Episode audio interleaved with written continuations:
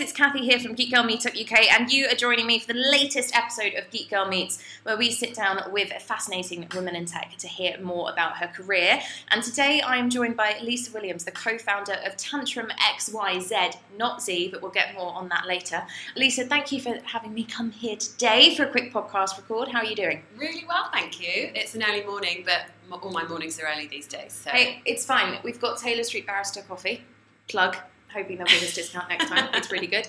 So we'll be a little bit buzzed while we kick off this interview. But first question, as always, when you were a little girl, what did you want to be? I wanted to be a TV presenter. Hey, me too. Uh, yeah. So my mum always talks about this. She's obsessed because the moment I could practically hold a hairbrush, I was doing interviews with um, her mainly, or my dad, or my sister, or anyone that used to sort of come come to see us. And I think it was in those sort of early days of um, home recording. So um, we had this enormous sort of camcorder that my dad used to sort of pack into a suitcase every time we went on holiday, and that gave me even more opportunities. I remember doing a kind of fashion feature, a GMTV style fashion feature with using sarongs and got my friend to sort of model various different sarongs, you know, on our patio of the holiday flat. And I called it What's So Wrong with That? And at the end, I said, And that's a wrap. So, whilst I'm not a TV presenter now, I do like to think those sort of pun skills have come into my sort of journalism and my headline writing. Yeah, yeah, that's cool. So, how did we get from wanting to be a television presenter to being co founder of Tantrum? Quite a long journey. Um, I, I didn't ever pursue the TV presenter dream. I actually had no idea what I wanted to do, and I really loved school, but I didn't really have a strong vocational drive. And I think it was strange because all the options that were presented to me tended to be you could be a teacher, you know, there was medicine. Obviously, I didn't really love science, so that was never going to be an option for me. And I don't think my careers department did a great job of saying, like, actually, there's all these really cool roles out here, and this is everything you could do. Like, to me, the world was very much like based on these quite pure vocations, and all the little fun bits in between were never really ever presented as an option. So I went and did languages in the end because I love communicating, talking, travel. I did a languages degree, and then I was living in Spain and working in a bar, and I was in a huge, crazy house share with about 12 other people from all around the world. Oh, and wow. I lived with a, uh, one of them was this German guy, and he worked for a German language newspaper in the Costa, um, where were we? We were in Malaga, so um, Costa Brava, Costa del Sol, of course. And he used to interview all the visiting German politicians, all the German rock stars that would come and play down there, and he got to spend every lunchtime on the beach. And I thought that is the life. Um, and also, he didn't strike me as sort of Jeremy Paxman. I mean, he was quite an average guy. And I thought, well, if he can do it, maybe I can. I always thought journalism was sort of too difficult to get into, but he sort of gave me inspiration. So when I got back, I signed up to do an NCTJ course, which was a sort of fast track journalism course. And I did a day's, day a week work placement at a local newspaper in South London. And it was absolute joy. I loved it so much. I learned about how local government works, how the NHS works, how you know uh, crime and justice, all these things, sort of actually kind of quite general knowledge, really, but that they don't necessarily teach you in school or university. It was hugely social. There were drinks every Friday. I met my now husband there and had a brilliant time reporting. Obviously, there's a gritty side of it as well. You know, doorstepping. Um, you know, there's a sort of very like confrontational side, which you know I enjoyed to a certain extent, but I knew that's not what I wanted to be doing forever. I then went to work as a showbiz reporter and lifestyle journalist at Press Association, which is sort of like Reuters but the UK version. Strangely, not as many people have heard in this country have heard of it. Um, they've all heard of Reuters, but not not PA. Weirdly, um, that was amazing too. Three years there, I uh, wrote about dating, TV, film, travel all kinds of stuff really. And then I needed a new challenge, so I went to work for Condé Nast Digital, editing Tatler's website, and nice. I did that for three years. And actually, most of my jobs have had a digital kind of element to them, um, but this was my first fully digital role.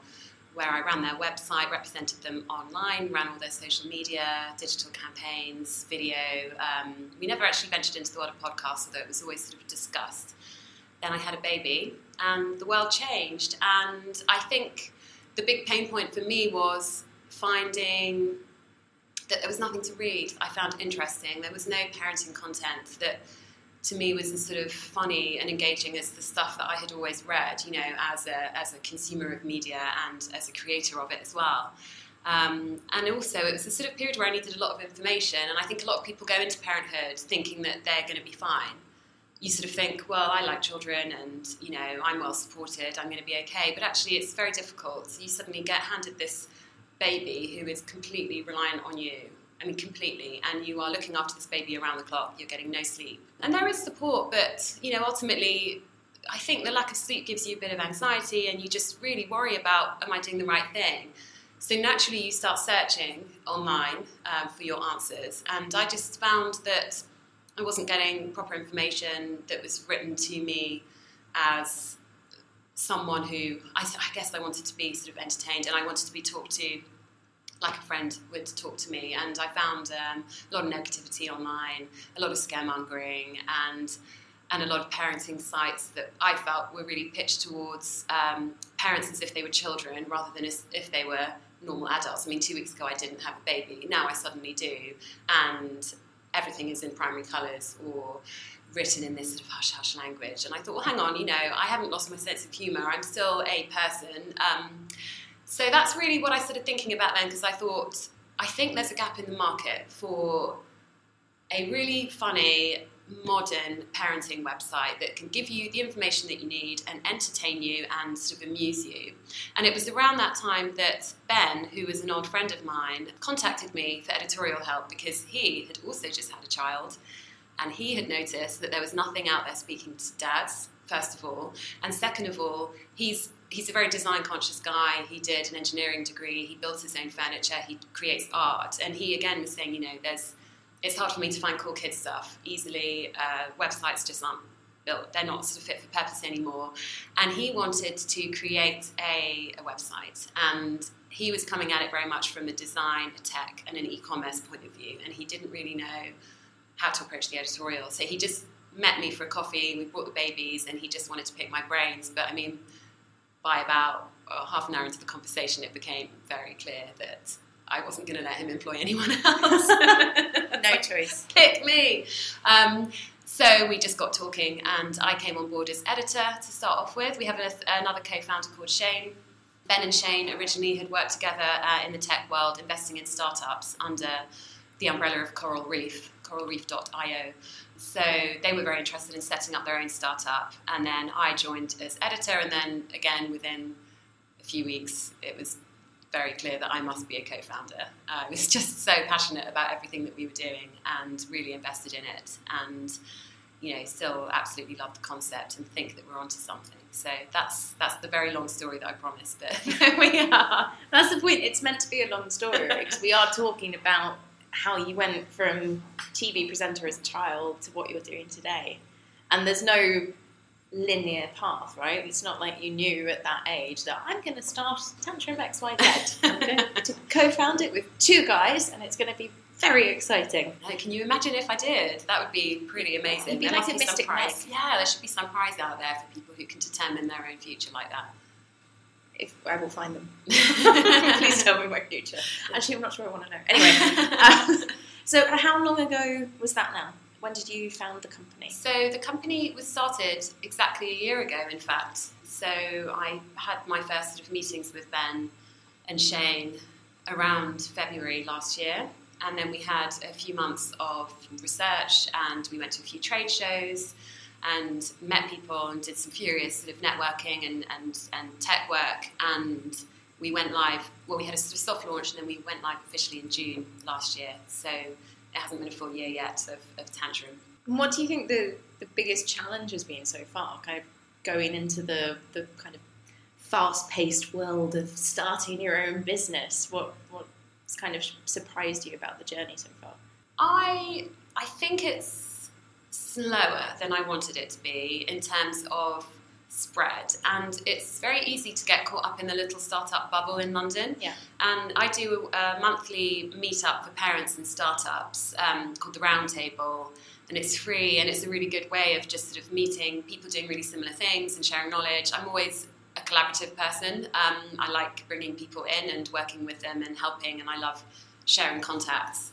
And sharing knowledge. Um, so that was a that's a really fun thing that I've uh, started as a result of tantrum and enjoyed. And actually, part of this, I mean, this group is so supportive and such, you know, we're such cheerleaders for each other, and we really sort of understand and and appreciate what everyone's doing. That you sort of assume well everyone knows what we're doing, and then when you then talk to little pockets of people and you sort of go to something and you mention what you do, and they're like, oh, so you know, what's tantrum, and they haven't heard of it, and that's sort of you know, you kind of think, right, I really need to give myself some distance and know that there's still a lot of work that needs to be done whilst we have conquered various communities. And actually, press the press that we've had has really helped spread our message and sort of get us followers and things. But it's there's I haven't found there's been any quick wins in terms of, of really spreading the word in terms of what we're doing. We've had some really good success on Facebook and some pretty good success on Instagram and and on press, which is I think we've done really well for where we've got to, but there seems to be a lot more to do.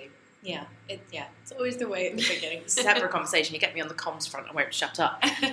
tell me more. Tell us more about Tantrum X Y Z. So, what does the you know?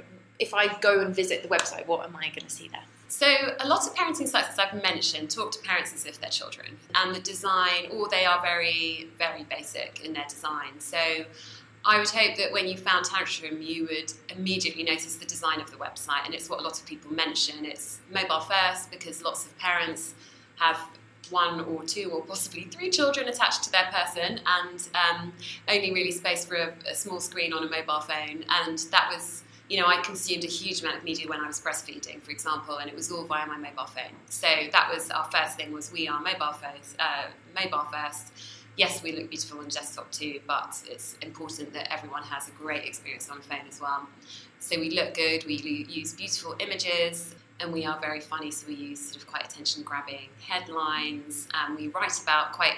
It's it's clickbaity to a certain extent, uh, and that is that we want people to want to read what we're writing about. So we'll do an early thing, an early hit that we had was an article on Father's Day presents that aren't shit, and you know Father's Day presents are horrendous. And I remember yeah. buying, trying to find stuff for my dad and thinking, well, I can buy him a soap shaped like a golf ball or something saying I love my daddy, um, whatever. But there's some amazing designers out there. There's some absolutely brilliant creators in our world creating beautiful stuff um, that isn't doesn't cost the earth. So I brought a lot of these things together, and we saw a lot of referrals out to people just going, "Yeah, I want to buy something for my partner because we've just had a baby um, to say Happy Father's Day." So. Father's Day presents that aren't shit. Facebook didn't like that because obviously didn't like swearing. I'm sure Google didn't either. But it's sort of like, well, that's kind of how we want to talk to our parents. So in some ways, you have to break a few rules to keep to to get your identity um, established. That's what we did. So they would find a beautiful design, they'd find interesting articles that they want to read. And we have a shop as well where we bring together an edit of items that Ben and I, as parents, have used and that love, and that we find we want to sort of cut through a lot of dross of parenting. I spent a lot of money on parenting gear that I did not need or that broke immediately. And when you've got kids and you're tired, the last thing you want to do is deal with a return. So we that's a, sort of a big mission actually for this year is to really refine our shop and our e-commerce strategy. So um, they will find that. We also have a new feature which um, Ben has worked really hard on recently, and that's called the Parenting Brain. And the idea behind this is we love Quora. Obviously, tech people love Quora. The idea of a kind of Q and A where you can ask any question and get an answer. But the difference between that and many existing forums is that we have the functionality to upvote answers first of all. So if people are really funny, we encourage humour. You can add images and GIFs to your answers and to your questions. And if someone's either really funny or really useful in their answer, you can give them a little star vote, and then the best answer gets upvoted to the top. And the second difference is we have a panel of experts who are on there, and so we will make sure that people who ask a question on there will get a good answer, whether it be from the community or from us or from someone that we found to answer a specific question. Uh, we're not doctors, we're not pretending to be, it's not really a place to get medical advice. However, there are lots of questions around baby behaviour, toddlers, you know, sleep, funny stuff. There's really we say there's no such thing as a silly question, and there really isn't. I don't think there is. You know, in any topic, people should never be afraid to ask a question. Um, I think that's where my journalism comes in. Is you know, I ask a lot of questions. I always think it's better to sort of be clear. And you know, with parenting, I think there's a lot of pressure to be a brilliant parent. But actually, I don't know if I mentioned this before, but it doesn't always come naturally. You don't just because you love your baby, it doesn't mean you know what to do with them. So it was very important to us that there was a functionality to be able to ask a question anonymously, and um, we started the ball rolling with some stupid. I mean, I had some stupid questions. I mean, I asked one of the first questions I put on there was, you know, how often do you change your kids' pajamas? Because I was doing so much washing and I was thinking, I mean, he was clean when I put these on him. Uh, he had a bath. He's put on his pajamas. I'm now taking them off in the morning. They're still clean. Do I really need to wash them? But you sometimes just want a bit of reassurance where you want someone to say, that is completely fine. Don't worry use those pajamas again. Don't spend your entire life doing laundry. If something is not dirty, it's completely fine. And I just think it's wonderful to have that within a couple of clicks and within a couple of seconds to get yeah. reassurance or you know empathy or where needed an expert opinion on that kind of topic. So they'll find that too. There's various other things. I mean, I could bang on as most co-founders could. I could bang on about it forever, but I mean, essentially that's sort of what we're about. Yeah. Now, quick, quick question on the pajama front. You can reuse them, right? yeah, that was very much the consensus. Okay, good, good. Just, just you know, double checking for anyone who might be listening who's going, well, what is the answer? Like, do we, do we have to do laundry every day? Having seen my nieces and nephews go from like babies into like almost, oh god, no, two five year olds now, and seeing the amount of washing that was happening in the first couple of weeks, it was, yeah, it was a bit ridiculous. Yeah. Why can't they just be naked like they were when they came out the womb? That's right. Well, nappy free time is a big deal, but I think we're in our country is too cold, unfortunately. Summertime, yeah, but I, you know, I feel the cold, so I'm like wrap up warm. I, I wouldn't want to be naked, so I'm not going to expect you to be either. That's fair enough. So, bit of a, a shift in direction. Obviously, you're, you know, you are kind of within the tech scene, as it were. You are a business that's enabled through the use of technology and website and everything. And we're all about talking to women in tech and giving them advice on their career or kind of just words of wisdom. So, from your own career, and, and not just obviously from being a co founder of Tantrum XYZ, but also before, what do you think is like a key lesson that you've learned as a working woman in the world that you could pass along to someone else? So I think it's very interesting because the moment I became a tech founder, I thought, okay, this is a whole brave new world. And then I looked back at my professional experience and I thought, well, it's not such a big jump. You know, I have been using the internet since it started. I mean, my dad was really sort of into tech, and we got the internet when I was 12. And so I was, you know, I, I loved it. I consumed it socially a lot. And then in my work, I used a lot. I used social media, and whilst I wasn't a developer, I did work quite closely with you know the designers and the developers at Condé Nast in terms of user experience on our website and design. And I saw a beautiful redesign of the Tatler website. So I when this question comes up, I do think sometimes you have to sort of redefine tech, and that makes it a bit less intimidating. Yeah. Um, and if you look at women in general, they often are the ones doing their, uh, you know, supermarket shop online. They use apps, they do gaming, they use social media, and you know, tech is very much part of their lives. And sometimes it's just progressing that. So it's saying, well, okay, you say you don't know about computers, but you know, look how you're showing someone else how to use Snapchat, or you know, you probably know what gets uh, you know a lot of attention and clicks on your tweets or your Facebook posts. You can navigate Facebook really well. And then, okay, if you're interested in that, let's see what you can do with that. If you are interested, could you do um, some kind of social media management for another company? Um, could you do strategy? Could you, you know, feedback on it? Would you like to do some training? So my background was sort of social media, editorial online, uh, and a bit of site development. But now I'm sort of thinking, well, there's no reason why I can't learn about coding, and actually I really want to because I want to be able to speak that language. So that's my next sort of personal challenge. A few years ago, that would have been sort of unheard of. I remember someone mentioning it to me as kind of well, you know, if you can't fix things on your website, why don't you just learn? And to me, it did seem like too daunting to even start. Whereas now that's exactly what I have to do. That's exactly what I want to do. And more and more as I talk to people, I'm, I'm, I'm hearing stories of women doing that exact thing, you know, and there's companies like um, Digital Mums training, um, you know, mums in social media management and giving them the opportunity to work while they're at the playground or while the kids are having a nap. I think that's great. There's mums in technology or mums in tech, mums in technology, teaching uh, mums how to code, and there's on-site crash facilities which is brilliant. And I think the more of that kind of thing, maybe it's a slightly softer approach, I don't know, but it's, it's an encouraging one.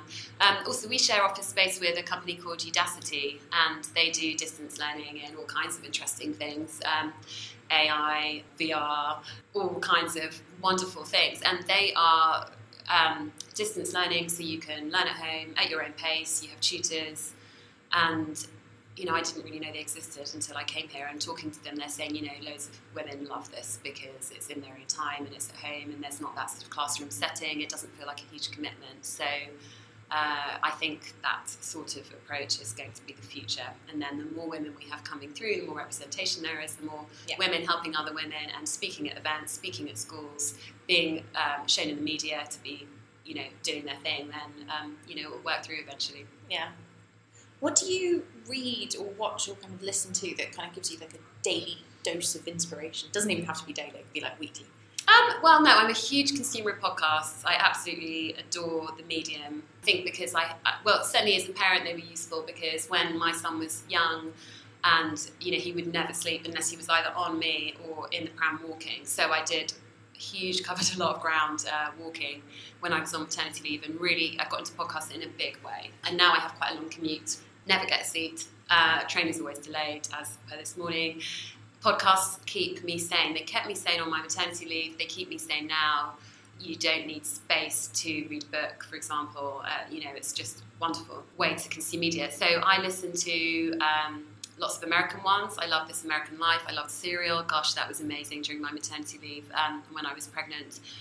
I love an American parenting podcast called The Longest Shortest Time, which takes a lovely storytelling approach to parenting it's pretty gentle, but it's got, um, you know, it's sort of quite whimsical.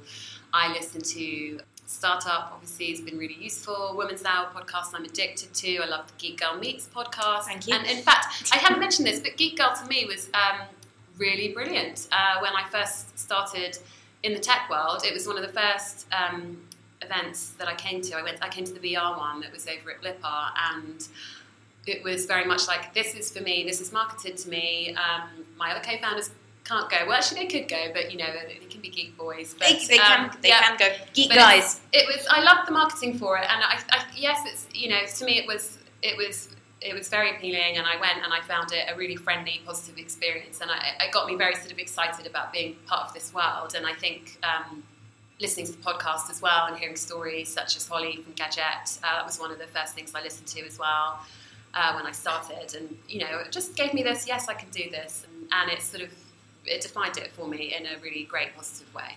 So um, that's it. I feel like I'm missing a big, big podcast. Oh my god, the other podcast I love, um, Call Your Girlfriend, which I've just discovered, which is Ooh, I don't know this it's one. an American podcast and it's presented by two women. One's on the East Coast and one's on the West Coast of America, and they talk about politics and they talk about pop culture, which for me is a brilliant winning combination. And they're very funny and one thing I love about that podcast and also the Scummy Mummies podcast, which is a parenting podcast, but I mean, the Scummy Mummies are just hysterical. They contribute to Tantrum XYZ as well, actually, and they performed at one of our comedy events last summer. They're brilliant girls. What I love about those podcasts, and actually just in general female led podcasts, is how generous and kind they are to each other. They laugh at each other's jokes, they let each other talk, and they um, they really collaborate with each other, which I think has great comedy effect. They'll build on one another's jokes, and it's it's so nice to hear women laughing at each other, uh, finding each other hysterical. Um, and also talking about quite serious things. So yeah, that's it. Podcast junkie. Okay, you've just given me like five podcasts I need to go and subscribe to. No. I especially like the sound of "Call Your Girlfriend." yes. Okay. New addiction. All right, I'm gonna I'm gonna check that one out. As a mum and starting a startup, how are you? Whether it exists or not, by the way, different thing. But how are you kind of managing work and life? Well, I work and I parent, and there's not a huge amount of time for other stuff. Parenting is sort of all consuming, it's a 24 hour job, and having a startup is also uh, all consuming in a 24 hour job. So there's not much break um, because there's always more you could be doing. I am very lucky in that my husband can work flexibly, I can work flexibly.